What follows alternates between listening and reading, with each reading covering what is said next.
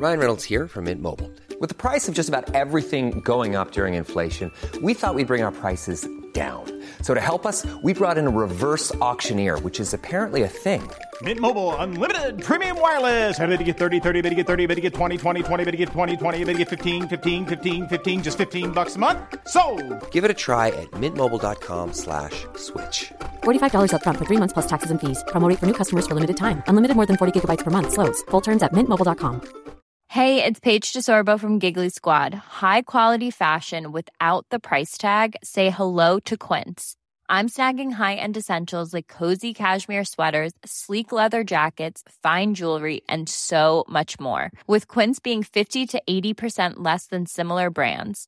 And they partner with factories that prioritize safe, ethical, and responsible manufacturing. I love that. Luxury quality within reach. Go to quince.com slash style to get free shipping and 365 day returns on your next order.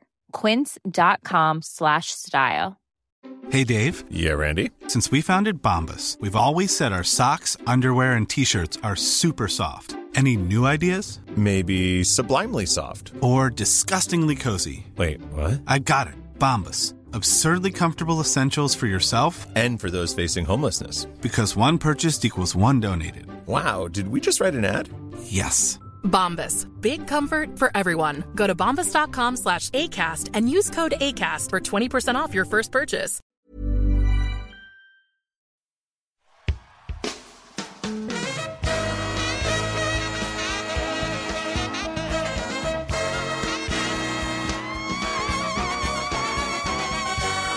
It's the Roundball Rock Podcast, starring Dave Schilling, Craig Sager, David Aldridge, Joey Devine, Peter Vecsey, Marv Albert, Steve Albert.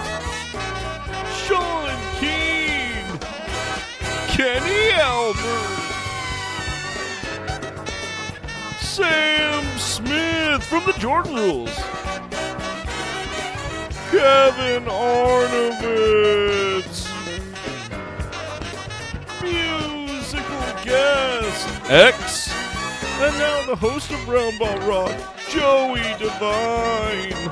Hey there, Roundball Rockers. It's me, your temporary host of Roundball Rock, Joey Devine. So let me get these out of the way. Hi, it's Lit Fam. Sean Keen, you're here. How are you? Hey, I'm good. I'm good. I Uh, guess we are uh, Skyping today, which means one of us is out of town. Can you guess who, listeners? It's Sean. It's me. Sean. It's me. I'm up in Arcata. uh, it's been very exciting. Ghost of Dawn Parter was asked. It was was listing a lot of um, broadcasters and people who ask questions. He must have known that uh, it's a special mailbag edition. It's a reader mailbag edition. We But ca- yup, these are our readers. uh, we don't want to get to that first. nope. Uh, first, we have, um, you know, some some business we have to get out of the way every episode. Uh, first off, you know where these readers sent us these questions, Sean? Um, I mean, by by physical mail. Uh, no, from Twitter. Oh, We have a Twitter. It's at Round Rock Pod. At God, I always start to say the email too. Right, right. It's Round Rock. It's at Round Rock Pod on Twitter, and um, yeah, Coming up send on- us yeah. any correspondences you want over there on Twitter. We're- Sean, you were about to say something. Oh, we're we're coming up on the triple century. There is all I'm saying. We're almost at 300 followers. Pretty tight. Yeah, not a lot of famous people follow us though. So if you're an FP out there, if you have that blue verified check, we want you. Yeah, get some celebs in the mix. Uh, fair warning, Joey. Um, I just ordered 5,300 bots to follow the account. Oh, so, great. Um, Oh, great! it should look pretty good. I can't wait until uh, there's some kind. We get in some kind of kerfluffle, and then someone points out how many fake fake followers we have. Yeah. Say classic Twitter. And honestly, Fight. let me just say this right now: we got the realest followers in the game. Yeah. Oh, our our Twitter followers are so real. Yeah. You know what else is real? What? The emails we get. What? Yeah, we get emails too at roundballrockpod at gmail.com. Almost said the Twitter handle again. I'm really bad at technology, Sean. Did you know this? I mean, I I I had to enter my Skype password so many times, and uh, I mean it it is as my podcast is for everything. JaVale McGee, and I just I always forget which letters are capitalized. It's dumb. Well, and also it's JaVale Pierre McGee. That's true. That's where That's you true. keep screwing That's up. what I keep doing. Yeah. Um, also, readers, listeners, whatever you are, Yeah. uh, we've got a Facebook page, and it needs likes. And you know what? It also needs content. Yeah. um, if you're a reader out there and you would like to be a moderator of the Roundball Rock Facebook page, please uh, just send us a note because we need somebody just to post stuff over there, and Yeah. Sean and I are bad at it. Pod Um, mods. That's all we're asking for. Any yeah, we wanna build- out there? we want to build a community for friends Mm-hmm. uh, over at the Roundball Rock Facebook page, but you and I are too lazy to do it. So Look- if somebody wants to take those reins, let us know. If you moderate that page, you're for sure in my MySpace top eight. And uh, I I still have a couple invites for Ello.co left. So Oh, so hit me up. You love that LO man. Uh, do you have any Gmail email yeah, uh, evites left? Invites? No, I I wasted those on celebrities. Uh, also, we have. Look, we're asking someone to do work there, but you know what else we do? We give shit away for free. We do. uh, stickers. We give very specifically Roundball Rock stickers away for free. I sent out eight yesterday. So, A, if you asked for them, and B, you get them, please send me a DM to make sure I didn't forget you. Um, and uh, we have a new feature, Sean, a new thing we're going to be offering. Are you ready Yes. for this? We, the Roundball Rockers, will name your fantasy team. Whether it's a basketball team, a baseball team, a football team, we'll name it for you. All we ask in return, Are you ready for this, Sean? What we ask in return? Yes. One dollar or a five star iTunes review. Yeah, that's not bad. That's not bad. Now, Yeah. Joey, is it only for fantasy basketball? No, it's anything. We Yeah. will name any fantasy you want. Yeah. we will give it a title. uh, in the words of Ludacris, what's your fantasy? Yeah, uh, we'll name it. What is what is the name of Ludacris's fantasy, Sean? Uh, the Dirty Birds, and then well, it depends on the character limit. Mm-hmm. Fair. because uh, because sometimes it's uh, it's uh, he'll make a Fast and the Furious reference, but Mhm. otherwise he usually just goes with the lyrical content of his own songs. Sure. I'm glad you didn't give it an actual name because he didn't give us a dollar or a five star. Oh, that's right, that's right. Yeah, yeah. Yeah. So Luda, Luda, this guideline, Luda, Ludacris, Chris, Chris, Ludacris Bridges. The we'll give you the out the outline of it is on us. Uh, and let me just say this: another freebie. I don't know why I'm doing this, but um, a lot of last names uh, could conceivably be rhymed with area codes. That's all. That's all. all right. Um, lingering business. There's lingering business. Uh, robot, can I get the lingering business drop? This is lingering business. Business, you know I'm such a fool for you. You've got me wrapped around your finger. Do you have to let it linger? Do you have to? Do you have to? Thank you, robot. Um, Sean, it's been a few days since the Kyrie Irving trade. Uh, do you have any thoughts you'd like to share? I'm I'm surprised at there there's like a fatalism to it. I feel like this is a giant blockbuster trade, but I think it's because it followed a summer where Jimmy Butler, Paul George, and Chris Paul all got traded and Gordon Hayward switched teams, where people have kind of thrown their hands up and are like, "All all right." Yeah, I, I, I, I forget who said this, but somebody pointed out that ten of the twenty-six All Stars changed teams this summer. Yeah, and that's a lot considering how many guys are on fairly long contracts. Yeah. I, well, I weirdly I've been thinking about it, and the Jimmy Butler, Paul George, Chris Paul trades, I think, kind of changed the way we think about superstar trades. In that superstars are weirdly undervalued now. Yeah, because in of- trades. there have been a lot of either kind of panic trades or things that were, you know, it's you know, Chris Paul was like a sign-in trade, and it kind of felt like the Clippers got better stuff than Indiana got in their regular trade of Paul George, Mhm. and I don't, I don't know what's prompting it to be necessarily this summer that all this Well- stuff is happening. And the only reason I say that is because I feel like in any other summer, this Kyrie Irving trade would be like, yeah, that's fair value for both teams. Mm-hmm. But now, because of what happened previous earlier in the summer, people are like, "Oh my God, the Celtics really overpaid." Yeah. Oh my God, the Cavs really like. Where even just a few years ago, like teams would give up like three first round picks for Kyrie Irving. That's the weirdest thing to me is how few future picks are going. Because obviously people who get picked in the lottery and don't do great right away, like their value just goes in the tank.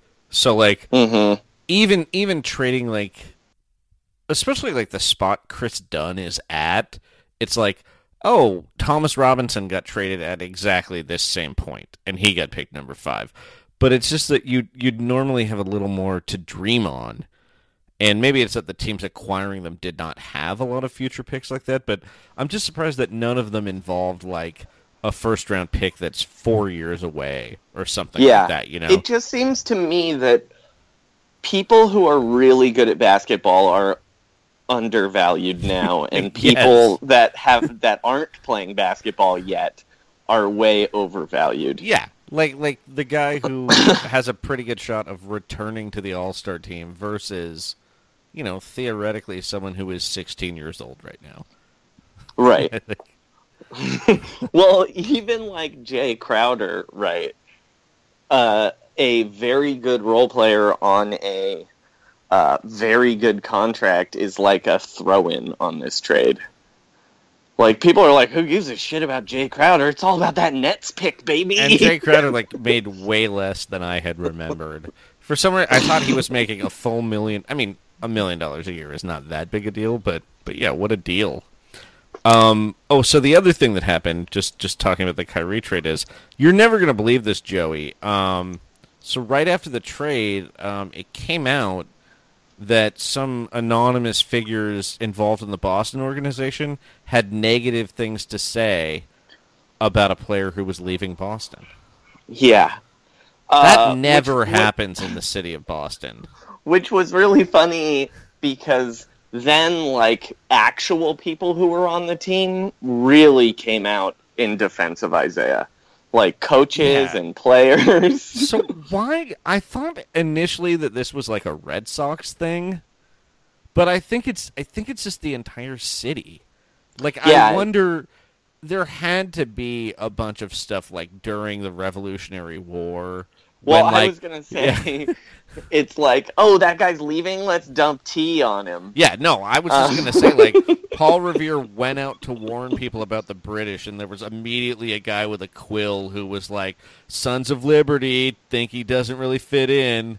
Uh, Yeah, Paul Revere just left town. Let's talk a ton of yeah, shit let's just him. shred this guy. Like that's why John Adams had to keep going home, even when he was the president, just to be like, "I haven't left yet, guys. Stop saying I'm addicted to pain pills. I don't even know what those are." But yeah, I mean, like like everybody gets shredded on the way out the door. Like Terry Francona won the first two World Series titles. in like a hundred years in Boston. He was he was gone for like twelve hours before it was like, yeah, we think he has a problem with Vicodin. Might be gambling. we don't like that he wears a hoodie instead of a shirt. What's he trying to hide? Paul Pierce is the only one who was safe. Yeah, and I wonder. I kind of wonder, like, like Tom Brady seems like he's the safest possible guy, but like, what if Belichick just decides to flip him for a draft choice and it's like it's Garoppolo's team now? I'm positive that we're going to get stories about like eh, they didn't really like the influence that Gisele was having on him, and like Yeah, yeah. yeah, they thought he would have beaten the Giants once, but uh, he got distracted by his uh, water slide habits. Well, you know who doesn't have to worry about that at all? Who's that? Terry Rozier. He's going to be a Celtic for life Celtic now. for life. um, but we'll talk about him later. Um, anything else you want to mention about this Kyrie trade? Nah, that was it. All right. Well, let's get the news drop. It's time for some news.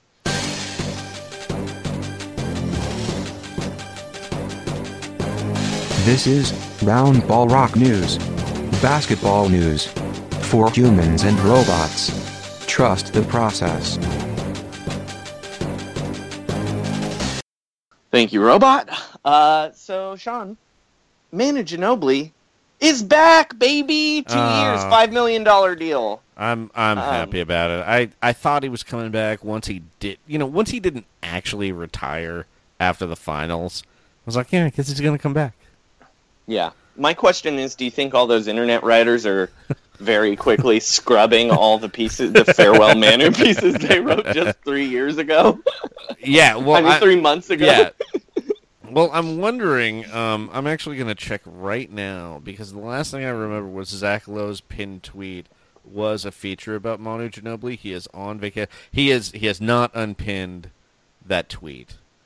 Uh, so yeah, I'm happy Manu's back. Uh, I have no idea what to make of the Spurs this season, but um, it's it's always fun to have Manu in the league. Yeah, I mean, It's going to be a sad it's going to be a sad league when we have to cover a league that doesn't have Manu or Dirk in it. So I'm happy they're both back. Oh, and let me let me say this as well. Um, I don't care about anyone retiring on top at all. Uh, oh, not at all. If it were up for me, like, I think it's awesome when a guy's like, "Yeah, I can't play every day, but I'm just gonna hang out on the bench and pinch hit." Like, Yeah. the Jim Thome, Jason Giambi way to end your career. Like, that's awesome. Uh, yeah. Uh, It's just I, I don't know when that began. It's it feels like it's related to Jordan.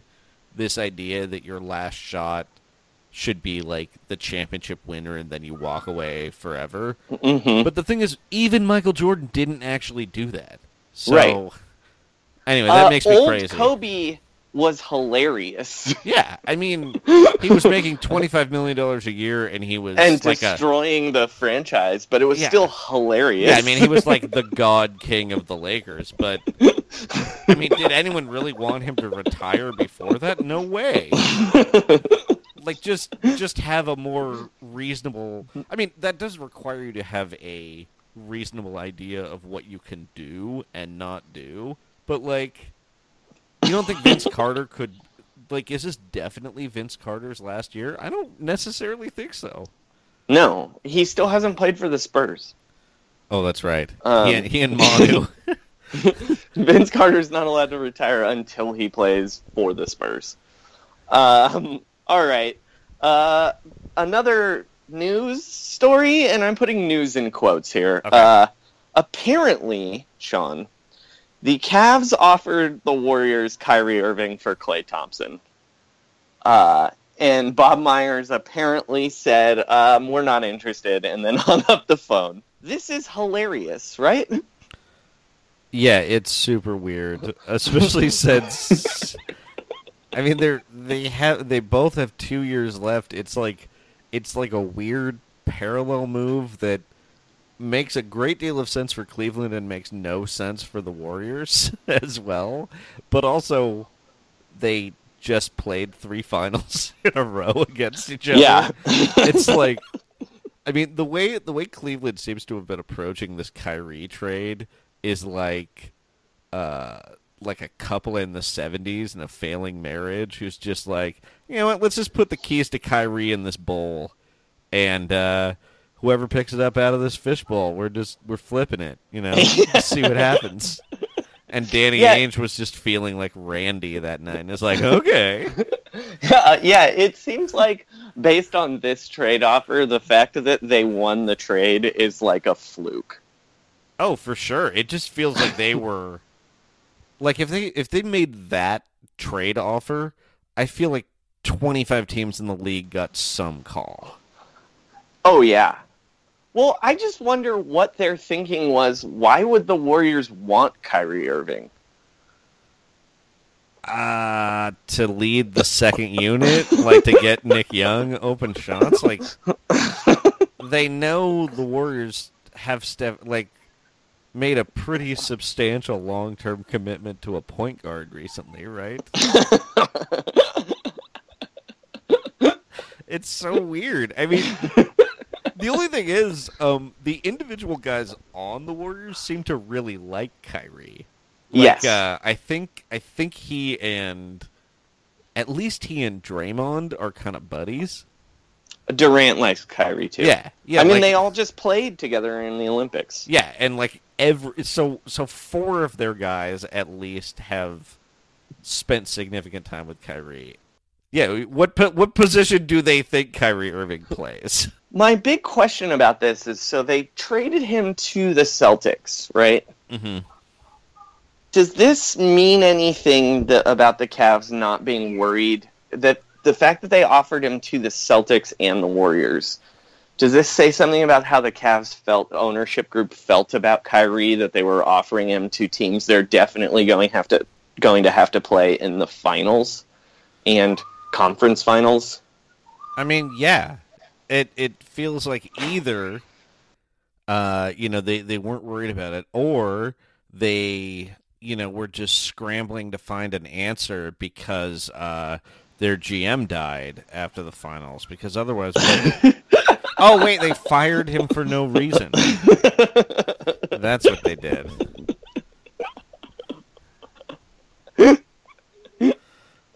All right, we're not going to top that. All right, um, Andrew Wiggins can't do the podcast without Andrew Wiggins Uh, news now we for some love reason. him. Love him.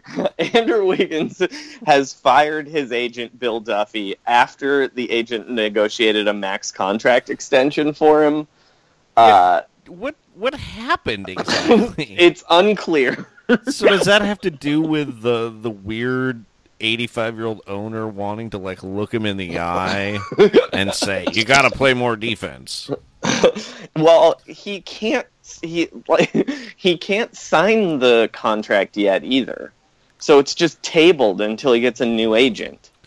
oh so now, Bill Duffy says that this is this is he's been tampered with. oh man was it The magic johnson fired agent. was it I magic know. johnson I'm wondering, Magic Johnson going to be Andrew Wiggins' agent now? Also Um, like what are the rules about tampering with an agent it seems like it's i mean from what i can tell from the Mm-hmm. hbo show ballers it's pretty much open season Yeah. Well, and also the other weird thing is is I initially was like, "Oh, this is so smart on Andrew Wiggins' part because now he doesn't have to pay the 10% to Bill Duffy or whatever." But the Players Association, Bill Duffy is still going to get a the percentage of this contract because he negotiated it. Oh, okay. So Woj, So- I guess Woj says that the commission fee on his contract is four percent, which seems normal. And then some Mhm. other agents said they wouldn't charge him commissions, but But, but, he that still will be on to, his contract yeah, 5 like, years you from can't, now. You can't just you can't do it now. Yeah, I mean, I remember Weird. there's it, it's really weird. Is it like? I mean, do they have like a signature shoe deal with Adidas or something? oh, maybe. That I didn't even think about that. maybe part. that's what it is. Is that he's getting a new shoe deal and he doesn't want to pay the commission on that? Who knows? That's weird. Whatever it is, Andrew Wiggins, what are you doing? All right. Speaking of contract extensions, Mm-hmm. Uh, Russell Westbrook still hasn't signed his Supermax extension, and it's apparently starting to make the Thunder nervous. Uh, you, Um, you know how I would feel if I worked for the Thunder? How? Really nervous. Because because I don't. It let, let me know if I'm reading this correctly. Does he have any reason to like like what is he risking? Well, to me, it feels like he's risking nothing by both signing it or not signing it. You know what I mean? Because Uh-huh. it's always going to be there. So he would get the biggest contract in NBA history.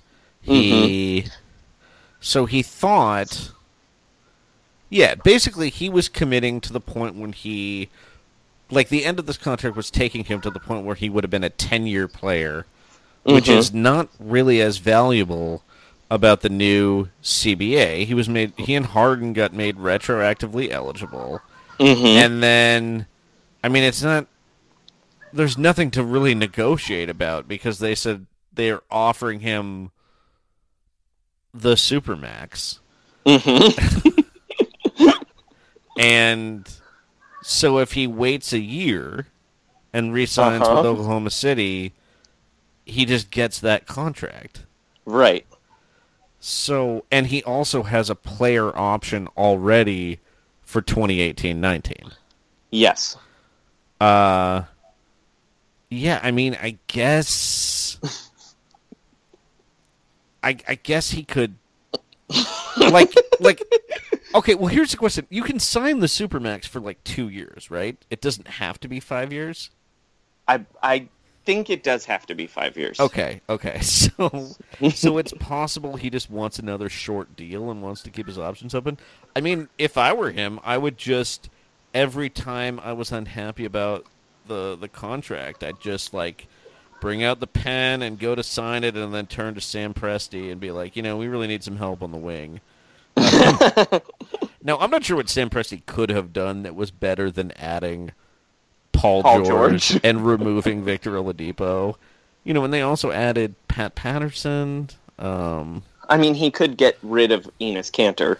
that's true. Um, that's true. uh, I mean, but also it's Russell Westbrook, so I'm also like, maybe he's just shopping for really tight capri pants. You know, maybe he's like maybe he's busy. I don't know. I think the sh- I don't think the Thunder should be super worried yet. No, Nervous, yes. Worried, no. but I think he even has three whole weeks that he can sign it in training camp. Yes. So it could just be that he wants to sit down, and maybe, maybe you never know. Um, one of those shady frackers should wanna should want to be able to look Russell Westbrook in the eye. before he signs it. All right. Um, before we get to our reader mail, Sean, would you like to read our ad read? Oh yeah, let's pay the bills. Uh, we've got a new sponsor for this week's podcast, and younger listeners be aware this is only for adults, 18 and over. It is a brand new chewing tobacco called TJ Leaf's Loose Leaf Tobacco. Yes, there's plenty of chews out there that feature shredded loose leaf tobacco, but this is loose leaf tobacco. Shredded pieces of the worst tobacco available that were simply never going to make it into a cigarette or the chaw big leagues. You look at the low price and eventually you start talking yourself into it. But deep down, you know this tobacco is no good. But we are pretty sure white people in Indiana are going to really embrace it. Here's how it works. Pacers rookie TJ Leaf tirelessly searches out strains of tobacco that aren't good themselves, but grow near tobacco with a much better pedigree. Then he finds the leaves that have fallen to the ground, not even making it to the tobacco draft, I mean, harvest. Let other organizations pick up tobacco with a beautiful brown color. TJ Leafs will go for the palest strains out there. Then the tobacco is smoked using TJ's unique process where he puts the tobacco in his pocket and then gets isolated against a talented wing player. You've never seen leaf get roasted like that. Sometimes it gets burnt, but usually it's just shredded. Once the loose leaf tobacco is shredded, it's left on a bench, sometimes for two, three years. Occasionally, Jeff Foster will come by and sample a little bit, and every few months they'll make Austin Croshere spit some at a pat- poster of Patrick Ewing. Once it's ready, each chaw is good for at least six minutes a night. Yes, Pacers fans, you might feel sick to your stomach for quite a while, but eventually you'll learn to grudgingly accept what TJ Leaf contributes. Order now with promo code Club Rio, and they'll throw in two sample flavors: Cherry Cola Depot and Lance Stephenson's Born Shreddy. It tastes like a hot dog. TJ Leaf's Lose Leaf Tobacco. Nothing to spit at. Surgeon General's warning may cause clubhouse cancer. Well, well, thank you, TJ Leaf's Lose Leaf. Wow, it's really that uh, ad read was really going after uh, a guy who's never played in the NBA. He might Uh, be. He crazy. might be. good. I don't know.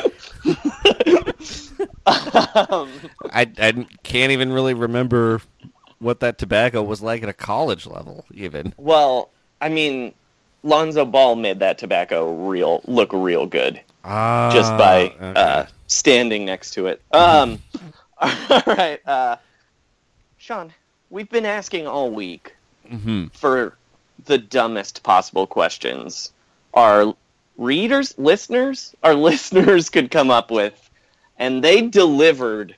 Let's hear that reader mail drop, robot.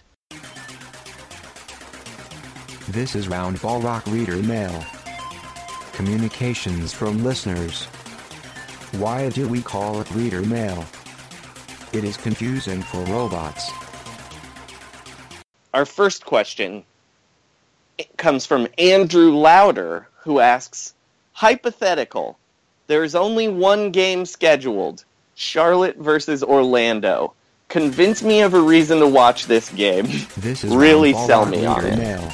Oh boy. Sean, would you, do you want to go first? Listeners. Well, it sounds Why do we crazy to say this out Mail? loud, It is but I'm pretty confident robots. that Charlotte's going to make the playoffs this year.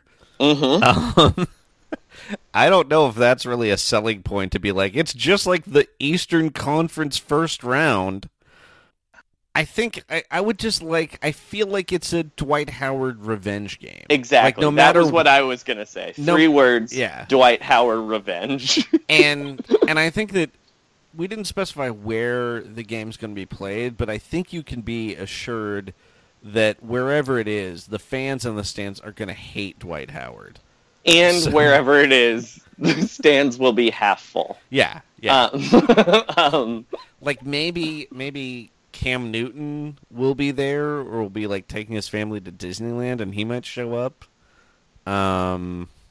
the other the other good reason to watch this game mhm. is to watch Aaron Gordon and Michael Kidd Gilchrist try and make a basket from farther than ten feet away. I love it. I love it. Uh, and Kemba Walker has been, you know, he has an Orlando connection because he goes to Jameer Nelson's small man camp every year. so, Um, the other good reason to watch this game, I would say, is uh, you might get to see Mario Hezonja. He won't be playing, but he'll be somewhere in the building yeah. at some point. And also, uh, that French guy might punch somebody in the nuts. Yeah. And actually, if you feel, if you um if you really watch Michael Jordan, you can probably catch him betting against his own team at some point from his seat. So that's kind of fun. Let's be honest, though, Michael Jordan is not attending not going. an He's- Orlando game. He's he's, he's probably in Chicago still. All right, I think we sold him on it. What do you think, Sean? Any I other selling points? Yeah, I mean, um, I think I think the real reason to sell it is you never know when your free preview of NBA TV is going to end, so take advantage of it. It's true. It's true. All right. Um, our next question comes from listener and basketball friend What? Zach Harper, Uh huh. who wants to know. I mean, look, FPs listen to this. This is a pretty Podcast. famous person. Yeah, it's super. Uh, and he wants to know if you could tamper with one player in NBA history, who is it and why? Uh, if I could tamper with one player in NBA history, so this is this is like convincing someone under contract to go somewhere else. Mm-hmm. Um, but it's anyone in any NBA player in history, one player in NBA history. Yeah, I mean, I think I think it would have to be like this is a this is a morbid way to look at it, but I feel like it's the like the most morally responsible thing. I would tamper with Reggie Evans and get him uh, Reggie Lewis and get him to Mm. to go to like uh, somewhere in Los Angeles, like close to UCLA Medical Center, basically, like to get his heart. out. Um, I think if I could tamper with any player in NBA history, uh, I would tamper with Joe Smith because I hate draft picks. Oh, just just tamper even further. So like the, Yeah. the Timberwolves just have to like disband. Yeah, I would just continually try and tamper with Joe Smith. Yeah. I think it Um, would be uh, the other thing I think would be fun uh, tamper with Bill Bill Russell. Illegal under the table Oh, game. he would definitely leave Boston. Yeah. That's the correct answer, actually. just get him on the Knicks and change history entirely. Yeah. yep, that's the correct answer. Um, all right. Zach had a second part to his question, question, which is why is Face Off the best movie of the 90s? Uh, well, I have. There's a lot. Okay, the two things I would say about this.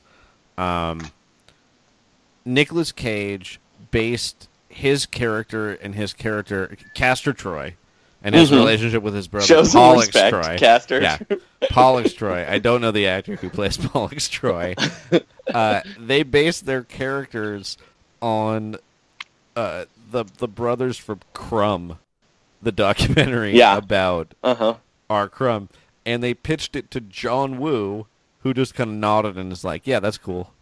Yeah. Um, and then the other thing I like is that Face Face Off has the most ridiculous scientific premise behind it that you That they explain in seven seconds. they explain in seven seconds, and what they do is they give the monologue describing it to Anna Deavere Smith, who was Mhm. coming off of like this critically acclaimed one woman Broadway show about racism in Los Angeles called The Fire Inside, and they're like, we just need the most legit person to do this and and she like sells it just enough that they're already switching faces before you're like, hey, wait a second, these guys aren't even the same height. And for an example of a movie that does not do that correctly, Deja Vu, the Denzel Washington Tony Scott film, has a Careful. uh, well, they have Careful, a they have a very ludicrous premise, and instead of handing that explanation to Val Kilmer, Juilliard Mhm. trained actor who was in the cast, they have Adam Goldberg sell it. And I, I love him. I love his performance, but it's hard to take what Adam Goldberg says and say, "Oh, this is definitely not bullshit." I love everything about Deja Vu. You are incorrect about that. But um, the one thing you are correct about is face off rules. Yeah. And uh, I have two reasons. Uh, one, it's Margaret Cho in a dramatic role. That's right. And two, uh, they go to a prison with uh, gravity boots. So that's fucking tight. Uh, Yeah. which actually leads us into our next question, which comes from listener Aaron Barry, who was responding to me talking about the gravity boots. And he says, Not that fun fact. They used those exact boots in the Super Mario Brothers movie. Wow. So it's like when the knife from the Golden Child was in The Shadow. Um, That weird that I know that. That's um, a deep cut. oh man, can I one more thing about Face Off? Sure. There's a great thing at the end where um, John Travolta, well, Castor Troy in John Travolta's body is is trapped, so he decides he's going to wreck his face, Mhm. so he can't get it back, and uh, it's very dramatic, and there are zero consequences. It does yeah, not. great. It doesn't affect the face one bit. um, but Aaron Barry, in that response, also had a question for Oh, us, and I oh. think it's a good question. yeah. And it's, hold on, I have a plane going over me. Um, what NBA player is most likely to hit reset while losing at Mario Kart 64? You know, And Oh, look, yeah, to me, ahead. there is only one answer to this question. Oh. And that answer is Chris Paul. I was I was gonna say Chris Paul as well, but then I was like, I don't know if he has a Nintendo 64. Like he's still, I could see him like insisting that a Super Nintendo was just fine. but yeah, all I could think of was Chris Paul for sure. Like Chris Paul complaining about the controller being broken, um, and I also think he would like hit the reset on it, but try to make it look like an accident. Oh, for sure. Like, oh, I fell and my toe just hit the reset button. he also definitely only plays as Toadstool. Uh huh. Um, All right. Uh, Adrian Escalera, one of our most loyal listeners, our oldest and most loyal listeners, asks this is a newsy one. Um, are the Boston fans burning Isaiah Thomas's jersey the stupidest dumb fuck fans on the planet? Yes or yes? I Which mean- I don't know if you saw this, Sean, but uh, Boston fans were burning Isaiah Thomas jerseys yesterday. Yeah, I saw one was in like a fireplace, and I just thought that I get I'm naive about jersey burning, but it seems like it's an outdoor thing. Like usually people put them on a grill or they're like on a Wheelbarrow? sidewalk or something like that. Yeah. I've never seen it on like a hearth. Like I think the guy's prodding it with a fireplace poker. Um, Well, I mean, maybe the big dig hit his gas line, so he's yeah. using it for warmth. Actually, Uh, I'm I'm gonna say I didn't see any evidence of this, but I am 100% convinced that that was a Caucasian person. oh yeah, I'm I'm also pretty sure it was a Caucasian person. But also, like, all right, yeah, I mean, it's the dumbest. uh, yeah, for sure. Burning, don't burn jerseys. Come on, Especially when a guy especially if a guy was traded. yeah, he wanted to stay. he was like, back up that Brinks truck. I want to live in this hellhole called Boston Uh-huh. forever. Um, all right. Uh, Jason, listener Jason Gilbert asks, which set of twins would win in a three-legged race? Markieff and Marcus Morris, Brooke or Robin Lopez, Horace or Harvey Grant, or Goran and Zoran Dragic, who are not twins, by the way. Mhm. They're not. Um, I think immediately, right out of the gate, we can disqualify Brooke and Robin Lopez I w- because they will be slap fighting before the race even starts. I'm not even sure they successfully tie their legs together. you should use a half hitch. Brooke, you gotta stop it! No, I'm Stop gonna it, Brooke. use. I'm trying to tie this knot. It needs. To, I have a Boy Scout badge. You just gotta let me do it. Oh, Go read a comic book while I tie this together. Uh, I think the the Harrison twins would do well though. They weren't listed in the question. I think their legs are too short. Oh, they wouldn't. They wouldn't be able to do it. They Um, don't have those long strides of the Morris or the Grants. I think. I think the Grants are actually the favorite though. Yeah, I think it depends on what era Grant, though. Well, like, Uh, yeah. Do they have to compete in the race now? Yeah, because if it's now, there's Markieff and Marcus are taking this thing. Yeah. In, in fact, you know what? Markieff and Marcus are definitely taking this thing. Like, Like, even if it's just generally. Grants. Yeah, I think so. I mean, look, they took, they basically signed one contract. Those guys are Oh. melded together. Mm-hmm. That's Their bodies move as one. yeah. Like I think. I think the Grants would be really clever, but yeah, you're right. They share a brain, so and they they would fight dirty. So yeah, uh, we're Morris twins. You're gonna get this one. Yeah, definitely. All right, so this one's uh, going to lead to a more serious topic, I feel like. Uh, let's see if we can get out of this quickly. uh, my former high school classmate, Mikey Reimers, uh, first off, shout out Bishop O'Dowd Dragons, class of 2001, um, uh, is upset that I said real Warriors fans like the We Believe Warriors more than uh, the current Warriors. And Sean, you agreed with him. Do you want to take that? Um, I mean, I I understand both sides of it for sure. But I think one special thing about the We Believe team is that to really have gotten on board with them, you have to have been a pretty diehard fan in 2007, and I think there's a lot of people that um, just just uh, were beaten down at that point. Mm-hmm.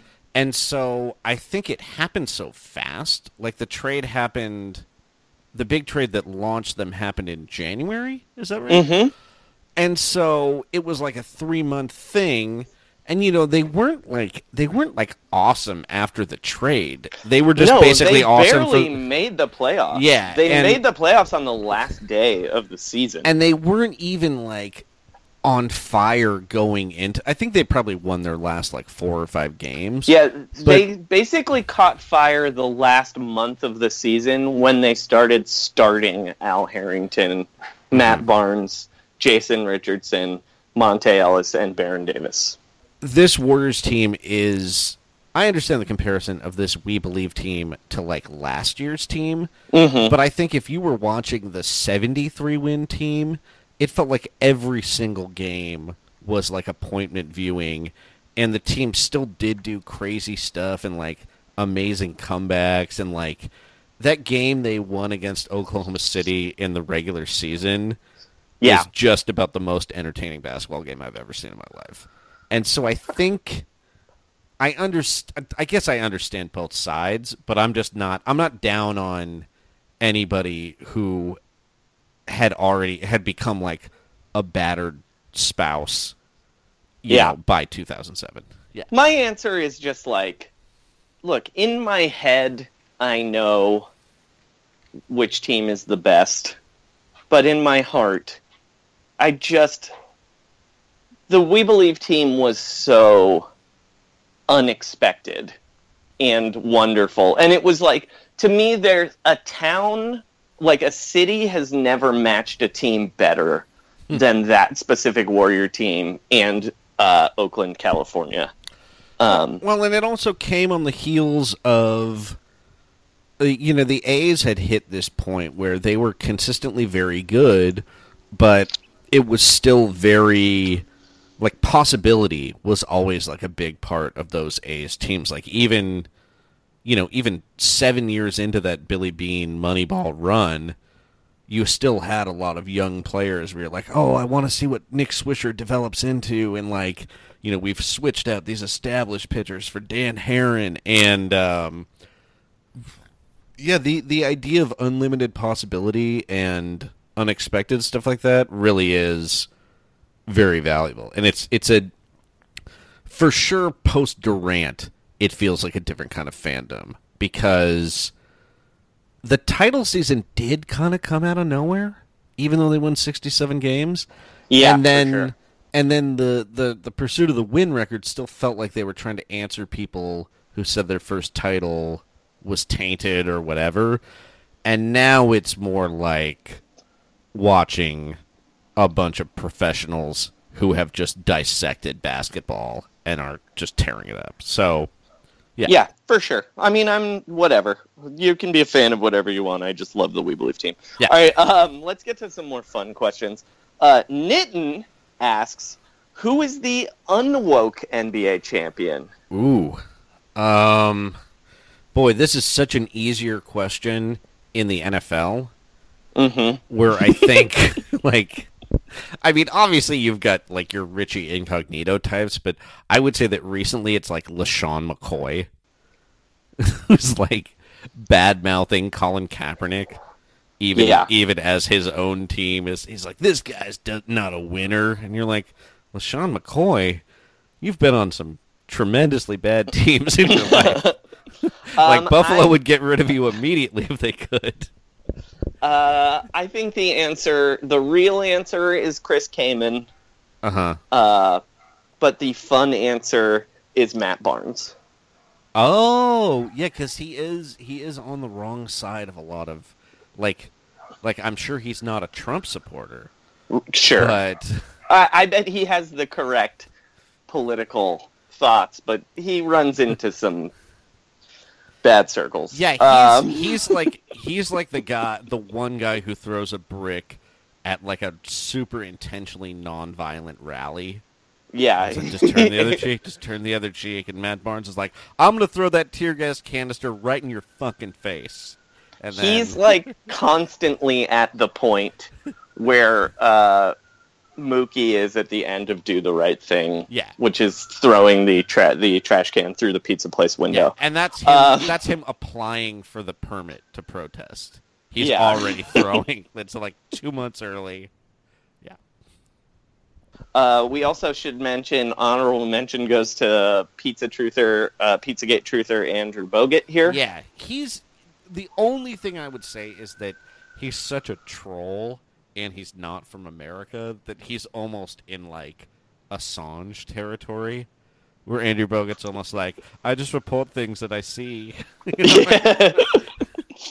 I don't know All why right. that was my Australian accent. I apologize. Yeah, to that- that you were doing. Julian I was Assange. doing Julian Assange. Um, that's my se- that's just my sex criminal accent. Yeah. um, all right. Our another loyal listener, I mean reader, I mean listener, uh, Genial Black Man wants to know At what are the uh, what are the chances that Kyrie Irving saw the solar eclipse and thought those two discs are all rubbed up like paper plates? Uh, uh, the only thing I would say is that uh, those paper plates are not eco-friendly enough for Yeah. Kyrie Irving, so it would be those um, those like uh, Those ones plates that are made like, out corn? of food. Yeah, yeah, yeah, yeah. but but otherwise, you are absolutely correct, Gino. Yeah, one hundred percent. All right, Adrian Escalera asked a question that I love, which is: Has Donald Trump ever watched basketball on TV on purpose? I would say yes, but only for gambling purposes. Mm. because I think it, it depends on whether some like I'm trying to think of what NBA player Donald Trump would want to consider himself to be friends with, and like Michael Jordan. Okay, so like he's at a casino and he's advanced Michael Jordan a line of credit or something like that. Or they're on a golf course together, But and they're high stakes gambling. Oh, yeah, yeah, yeah. they're terrible golf swings. yeah. So I also imagine They that- are being actually. They are not gambling each other. They are playing some pro who is scamming them both at the same time. Yes, some yes, golf yes. pro. uh, I I'm also going to say that while Donald Trump um, is watching basketball, he is never shutting up. He's constantly has a comment. He says the very unfair referees all the time if any whistle goes against his team. Um, and I think he also, I'm going to say every four minutes talks about how they're not calling traveling enough. Oh, 100%. He is for sure a traveling truther. If he's seen a basketball game, which I'm going to say no. I don't think he's ever watched basketball. Yeah, I mean, like TV 48, 48 full minutes where no one is mentioning his name. I don't Like- think it, I don't think it would have not not the whole game. I'm also guessing he's probably been at events that James Dolan was at, and there's no way they're turning on a Knicks game where James Dolan is because they don't want him to get upset. yeah. So I would say yes, he has intentionally turned the channel to a basketball game. No way in hell has he watched more than three continuous quarters. Weirdly, I do think he watched that Charles Barkley uh, solving race uh, documentary they had on during the playoffs. I though. think he was an executive producer, actually. Um, all right. Uh, oh, that guy John Barron was the executive producer. Sorry, not Trump. All right, so this one comes from Kevin Dinahan, and it's a question that is why is it Thibodeau when you say his full name, but Tibbs for short? Shouldn't it be Thibs? Uh, this this question made me break out in a cold sweat because This I'm, is like an SAT question. I'm so I'm so worried about mispronouncing names all the time, and in fact, because people call him Tibbs all the time, I just try to never say his last name. Um, I thought it was Thibodeau. not Thibodeau. I, I'm pretty sure it is Thibodeau, and I don't know. I mean, All it's I know is we need to ice this pronunciation, whatever it is. I would say, yeah. I mean, my the- my theory behind it would just be that he's only worked in places where people have super heavy regional accents, Mhm. and so, and he doesn't care how his name's pronounced. Yeah. So people like Tibbs, he's like, great, more efficient, more time to break down game tape. Like, like you save two syllables every time you said his name, and eventually, like, like uh, that'll lead to something, you know. But Mhm. yeah, but the combo of Boston, Chicago, and Minnesota, he probably has no idea how his name is supposed to be pronounced now. Like, oh Yeah. god, oh gosh, it's Tibbs over here, you know.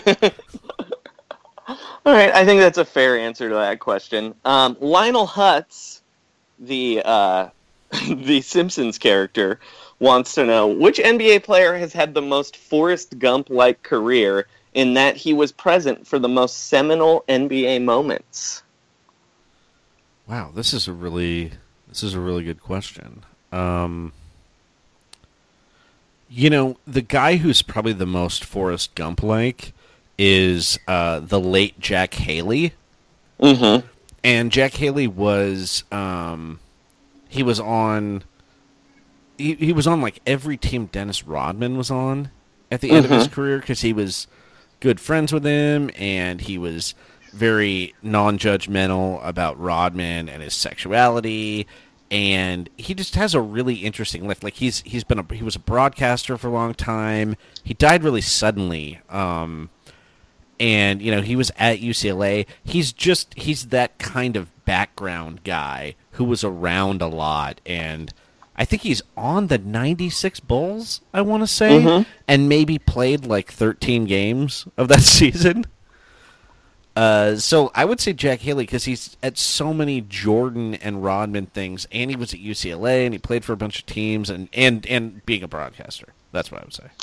Uh, I have two answers: a player and a coach. Okay. Uh, the player, I think, is Robert Horry. Yeah. Um, because he was on uh, that Rockets team and those Lakers teams and the Spurs teams. Yeah, Uh, and actually that that shot he hits against the Kings in 2002 feels very Forrest Gump like. Like I just picked it up and threw it when the rebound Yeah. came out. like, like at one, I wouldn't be surprised if he'd like, like in in the background in the interviews. Like there's some programmers who are like, "Why can't we get this code to work?" And Robert Horry's like, "What are you all at Twitter about?" And then Uh, and the coach is, I think, Mike Brown. Oh, because uh, he was a Spurs staffer. Mhm. He was there for the beginning of LeBron. He was there when there was no LeBron. He was there on the Warriors, and and this to me was the real breaker. Is he was at the Malice of the Palace at Oh, the that's Palace. right. Wow. that's that's our Vietnam, so that makes a lot of sense. Lieutenant Dan, you can't go out there with no waste basket. what was it? What was Jamal Tinsley trying to use?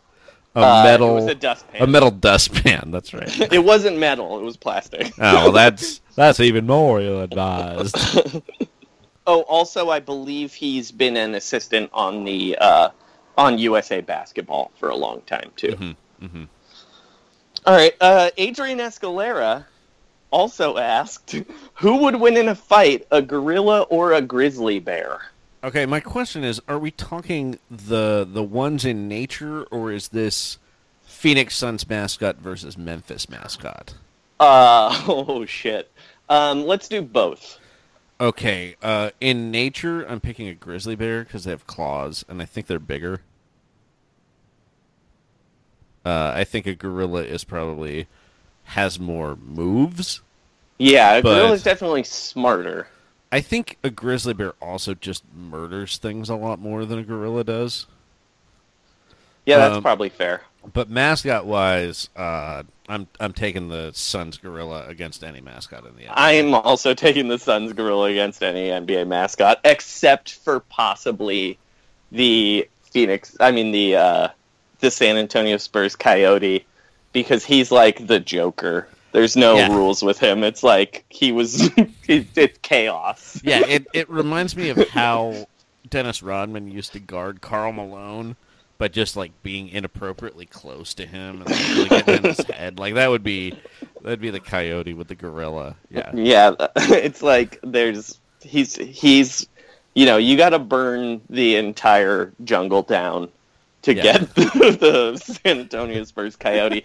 um, and I would also say that yes, I think a grizzly bear in nature would beat a gorilla, even though the gorilla is smarter and would maybe think to use tools and stuff. hmm Uh, it feels like the grizzly bear has more weapons Yeah. with the claws and the teeth. He can Um, just like in MMA turns, he can take the fight to the ground, and then I think the gorilla is really in trouble. Yeah.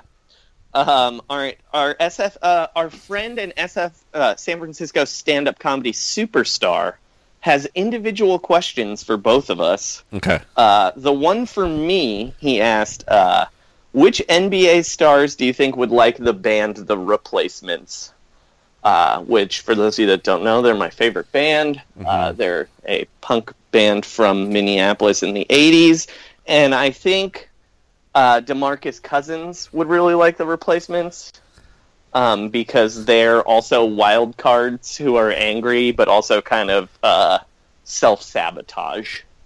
Yeah, I think Demarcus Cousins would really, uh, really be into that. well. The thing that yeah, so the replacements. What is there? Is SNL their most legendary meltdown? I would say that. Yes. Yeah, uh, they got really drunk before their musical performance. That reminded me of the time that Demarcus Cousins committed six fouls in one quarter. Yeah. I also think Metta World Peace would appreciate the replacements. Mm-hmm. Um, and now for you, Sean. Oh, This is definitely the question that uh, got people the most excited. I Yes. think. Um, Kevin wants to know which NBA players best represent the main characters of Lord of the Rings. now And please answer this in under four minutes. I'll try. To, I'll try to bust that. Uh, let me let me take a second. Joey, do you want to explain to the listeners your Lord of the Rings ban first? Uh, yeah, I refuse to read or watch anything. Uh, th- I refuse to read or watch The Lord of the Rings, uh, mainly to troll my friend Kalen Egan, who they were his favorite movies in college. Uh, so I invented a ban, and I will also randomly throw things into the Lord of the Rings ban.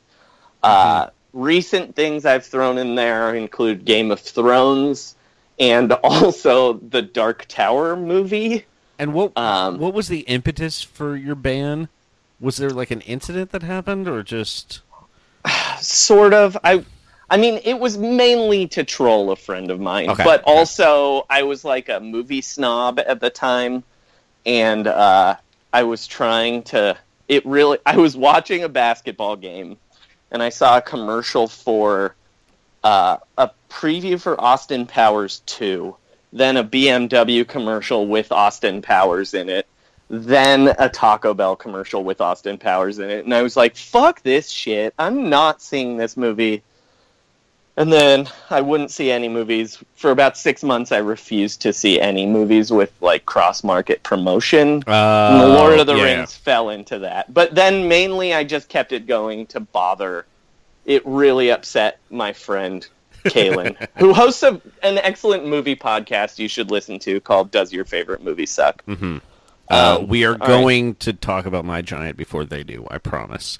Yeah. Um, uh, okay, so I think just just in an overview sense, uh, Phil Jackson is Saruman, um, who is not as smart as he thinks he is. Elaborate dark arts, very respected, but um, and I would say that Sauron, the Dark Lord, the most evil being in uh, NBA Middle Earth, is Isaiah Thomas.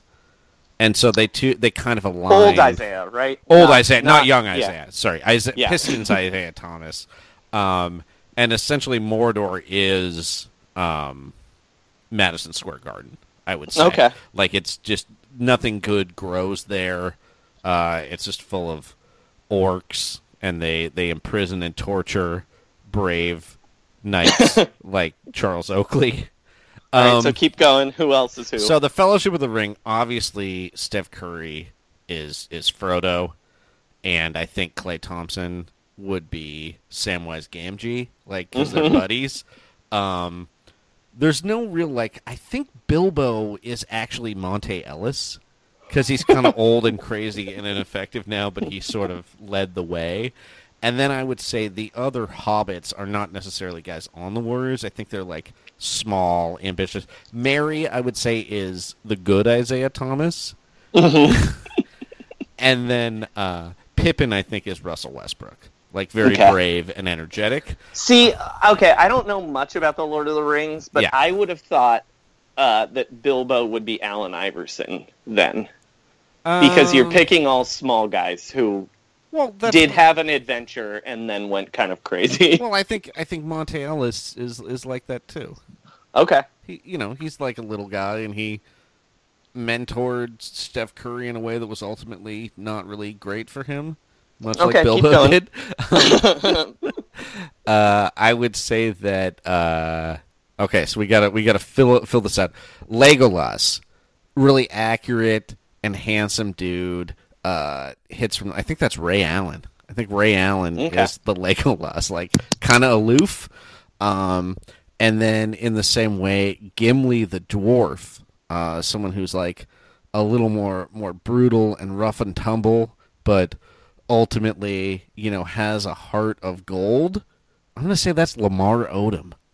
okay, surprising. Yeah, no, that that I maybe surprised myself a little bit there. Um, Boromir, uh, just someone who who like like ring chasing and kind of fell by the wayside and never quite put it together. Karl Malone, yeah, and uh, Aragorn. I think that's got to be LeBron James. Like Okay, like he's the true king, and um, you know he he's had rivalries with other people, but ultimately his heart is pure, and so that would mean uh, Galadriel, Aragorn's long like true love, is actually just a plate of sea bass, okay. and I think I think that pretty much covers it. Who's Gandalf? Oh, Gandalf! Jesus, Gandalf! How did I leave out Gandalf? Oh my God! So he's he's a wizard. I think that's Coach Pop, and that's the Okay, that counterpart to sense. Saruman. And then Radagast is Don Nelson, like like just I- I was- crazy, kind of lives in the woods. I was gonna say, ask if he was Mike D'Antoni, but um, And then and then I Don guess Nelson also works. I yeah, guess. I guess Grima Wormtongue is is James Dolan, and uh, I guess I guess like Elrond is Pat Riley. Okay. Yeah, because right, he, I- you know, he he raised LeBron to be to the point where he could be a king, but he Mhm. still just stays in his fancy fortress and doesn't want to leave. All right. Uh, there's another question specifically for me, uh, and that comes from Miles Davis, the stand-up comedian, not the jazz ghost. Well, this is a real Uh, bitches brew. he asks, uh, okay. I hate raccoons. I'm deathly afraid of raccoons. That's like a thing that people know about me. And he asks, what is LeBron's personal stance on raccoons? And could a raccoon make a better GM than Phil Jackson? Uh, I'm going to say LeBron doesn't care about raccoons because he's got he's got other bigger fish to fry, and that fish is sea bass. Um, I think his and- garbage cans have like a not only a lock, they have like a thumbprint entry, and it only I'm- opens for like Maverick Carter or something like Yeah, that. Yeah, I'm guessing one of LeBron's former AAU teammates is actually paid to stand near the garbage cans and chase raccoons away. Um, and I think a raccoon could make a better GM than Phil Jackson because they're sneaky. Yeah, I think there's an. I just remember reading where where the red fern grows. They have some trap they use early where they just put a shiny object in a thing, and then like the Mhm. the guy closes his paw, and if the raccoon just let go of the shiny object, he'd be fine, but he can't let Mhm. it go, and that's that shiny object is Carmelo Anthony. Oh, I was going to say chris Kristaps Porzingis. Oh, but no. all right. Yeah. um, all right. Adrian Escalera also asked, "Look, this is going to again fall under the Lord of the Rings ban. I can't help you with this one, Sean, Okay. because I have no idea what half of this is. Uh, what is the stupider plan? Tyrion's catch a wight on Game of Thrones, or Phil Jackson and the Triangle? Okay, well, um, at least the triangle has some kind of principles that would have worked at any point. Trying to catch a zombie in the snow next to an army of hundreds of thousands of ice zombies and I guess like magic ice warriors, whatever you would say. I can't think of a time in history that's a good idea, even if you have Jon Snow, the Michael Jordan of Westeros, to help you. Jon Snow is Michael Jordan. Uh, not to not to make you name all the Game of Thrones right, all the moves. is it? Okay, so that means Pippin is Torin, and uh, I guess Beric Dorian is uh, Tom. No, oh, sorry, somebody just whispered Tom Bombadil to me, and it threw me off. And I'm like, oh my god, who's the ABA super? That's like, uh, who's the who's the ABA guy who's afraid to fly? Marvin Uh, Barnes. Marvin Bad News Barnes. Marvin Bad News Barnes is Tom Bombadil, by the way. Just circling back. Um, that wight plan is the dumbest, dumbest plan because it's not only that you're capturing an ice zombie, you then have to bring it back to a person who hates you and all your friends. So it's like if he had to do the tri- it's like if you had to play the triangle like on a basketball court that was on fire. That's the equivalent. Oh, that sounded to me like you had to play the triangle if your team had Carmelo Anthony and Kristaps Porzingis and Courtney Lee on it. But okay, um, Derrick Rose. Um, so you're saying that the Game of Thrones nerd thing is definitely a dumber plan than the triangle? Yeah, like at least at least you can understand the point of the triangle. Okay. Yeah. Um, all right, super fan and keeper of the flame, Dubberoo, wants to know what's what are the favorite sandwiches for players in the NBA, and he suggests that Dwight Howard is definitely a peanut butter and fluff and Nutella guy. Yeah. Um I have a feeling that LeBron James is like really into kind of like New York deli classics. Like a like a whitefish guy. though. Oh, that's a good point. Yeah. He's like wraps or nothing. Yeah. Um, who do you think is the most likely to to make like a Dagwood style sandwich? Oh, Kevin Love. Oh yeah, 100%. America's the NBA's suburban dad, Kevin Love. Yeah, he's throwing. Kevin Love is throwing like everything in the fridge on a sandwich, and then pouring like ten pint glasses of chocolate milk for himself. Yeah, yeah, that's right. he's still he's still growing, baby. Um, I think that uh, another guy who likes really elaborate sandwiches, like things that have like fried foods on them, Uh-huh. where it'll be like, this has mozzarella sticks. Yeah. uh, is for sure uh, Brandon Jennings. I think Oh, probably yeah, like- loves a crazy sandwich. I could I could see that too. Yeah, like like there's there's just way more layers than you'd think, and uh, yeah, I could also see Ricky Rubio always putting like sardines on whatever sandwich he has. Mm-hmm. Uh, who do you Uh, think's most likely to put like a layer of potato chips on top of their sandwich? Uh, I'm gonna say interesting. Potato chips on a sandwich are weirdly classic, but also not. They're Yeah. not super classic. Um. Uh, I'm gonna say Draymond Green is probably the potato Yeah, chips on a sandwich, man. and like making a big mess doing it. I yeah, because it's it's almost like a like a lunch pail I do work move, but Mm-hmm. also it's unorthodox.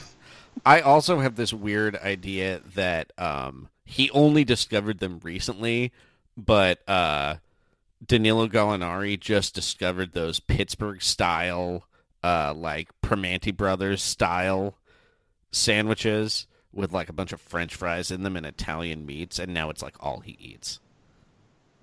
Oh, for sure. Yeah. Um, I think another. I think on the boring side of sandwiches, Mm-hmm. I think Lamarcus Aldridge is one of those guys who just eats a turkey sandwich every day and is mad when it's uh, like not the same. Oh yeah, yeah, yeah, uh, for sure. And like not even with turkey meat from a deli, he has that stuff that like from a grocery store that gets kind of wet, and he doesn't care. You know, the other thing I think Lamarcus Aldridge does, he keeps his bread in the freezer, and then defrosts it, and it's like you know, you know, like frozen bread is, and he just doesn't Yeah, care yeah. because he just he can't enjoy anything anymore. Um, yeah, I think that's. I think those are some good sandwich choices. Mhm. Um, all right, so we only have two questions left, Sean. Okay. Oh, one question. Excuse me. Uh, which this is. I picked this one because I think this is one we can have a lot of fun with. Mhm. Uh, this also comes from San Francisco stand-up comedian Kevin O'Shea, which you should see him in San Francisco because he's hilarious. It's great. Uh, which NBA player is most like Dominic Toretto? Ooh. Yeah, I have I have what I think is a controversial answer for this one. Mm, go ahead. I think it's Dwyane Wade. What? Keep going. Cuz he's he's really good at getting a crew together. Like even though like him bringing in LeBron James and Chris Bosh is like pulling in The Rock to join the team. Like he doesn't really have his equivalent of uh, a Brian O'Conner, you know. Mm-hmm. Um, but he's he's all about family. He's very loyal. Um, he he shows up for his family. Uh, he has a lot of kind of catchphrases he uses that aren't really that cool, but he says them like they're cool. Mhm. Kind of like Dominic Toretto. Um, and he's you know he he he's good at crashing into things and not really getting hurt, but looking like he's way more hurt, and then it's fine. um, and you know he, he Gabrielle Union's like his um his Michelle Rodriguez. You know what I mean? She's his Letty. Interesting. And you know, See, and last year he went rogue. He went rogue, but he's going to return to his family in Cleveland now. See, I was actually going to say LeBron James because he tweets all about La Familia. Mm-hmm. He has he leads in a way that he can convince Brian O'Conner, Dwyane Wade, to eat sea bass from this point on. Uh, sometimes he makes mistakes and uh, lets doesn't listen to members of the family, so then they have to leave and then go live in uh, the slums of Brazil Mm-hmm. Mm-hmm. uh, for years. That would be Kyrie Irving. yeah, that's right. Um, uh, Our America's favela, Boston. I don't think David. I don't think Dominic Toretto would like David Blatt either. I think that's right. Um, I think it's LeBron. I just think that Dominic Toretto would never have made the decision. Like I I, could see you know you know what I mean? Like it like for 4 years it just feels like I mean his now granted that would be like if Dominic Toretto's gang was constantly just crashing their cards and botching those DVD robberies like right away and he was Mhm. just single-handedly carrying the crew forever. Mhm. Um Yeah. I think I think we both gave strong answers though. Yeah. All right, and now, as always, we've got to finish the show out. Uh, it's uh, we haven't we posted the episode yesterday. Full disclosure, so we're Yeah. not gonna find out yet what, um, uh, what Ricky Rubi- Rubio is doing right now. So Uh-huh. that poll is still open. Yeah. Vote in that poll. We'll tell you Monday who won both. Um, I mean Tuesday, and uh, but we're opening a new question And now that it seems like he's off the trading block, Sean, what do you think the untouchable Boston Celtics fourth point guard Terry Rozier is doing right now? I mean, I think he's buying the house that Ben Affleck lived in in the town. he's making a full commitment to Boston. And he's thinking about robbing Fenway Park, but he's going to start with the house. I think Terry Rozier is currently uh, having his lawyer check to make sure everything is correct in Danny Ainge's will because Danny Ainge is leaving him everything. yeah. this is good because uh, there's no one Danny Ainge loves more than Terry Rozier. No, that's his. Um, that's his real family. Tanner Ainge, you're out. he went against the family and tried to get Gordon Hayward to stay in Utah, and that's it. Rozier gets Tanner's share. All right, and that's our show. Sean, is there anything you would like to plug? Uh, so to follow me on Twitter at Sean Keen, check out the Everything Report on the internet, and if you're in San Francisco, this is not a personal plug. This is just a rec.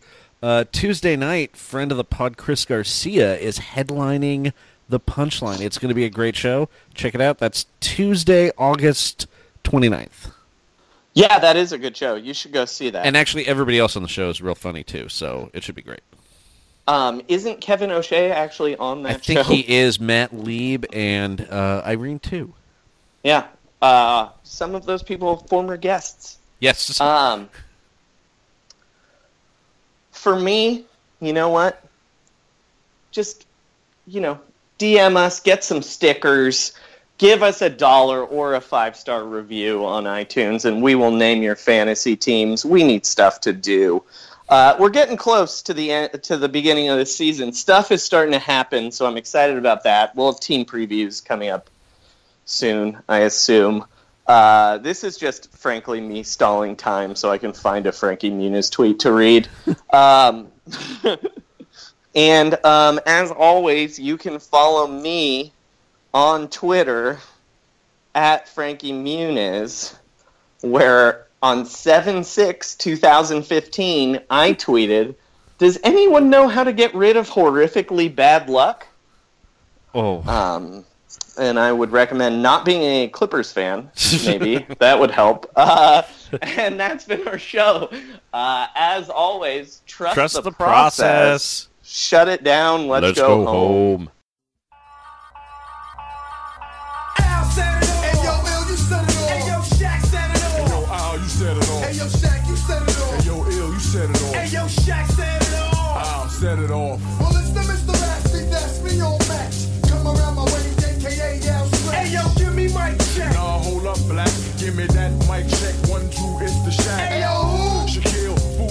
My style. style. Come around my way with Big Ill and Al. Al. Schizophrenic, don't act dumb. Hey yo, give me mic check. One, two, I wanna get some big Ill. The moment the boondocks recorder, the thoughter, you flexing in my section, manslaughter. Pop in the tape, pump up the transistor. It's the Mr. Raspy, A to the L, finger to the trigger to the shell. As I open up the frequency, come on and creep with me. I let you in on the secret,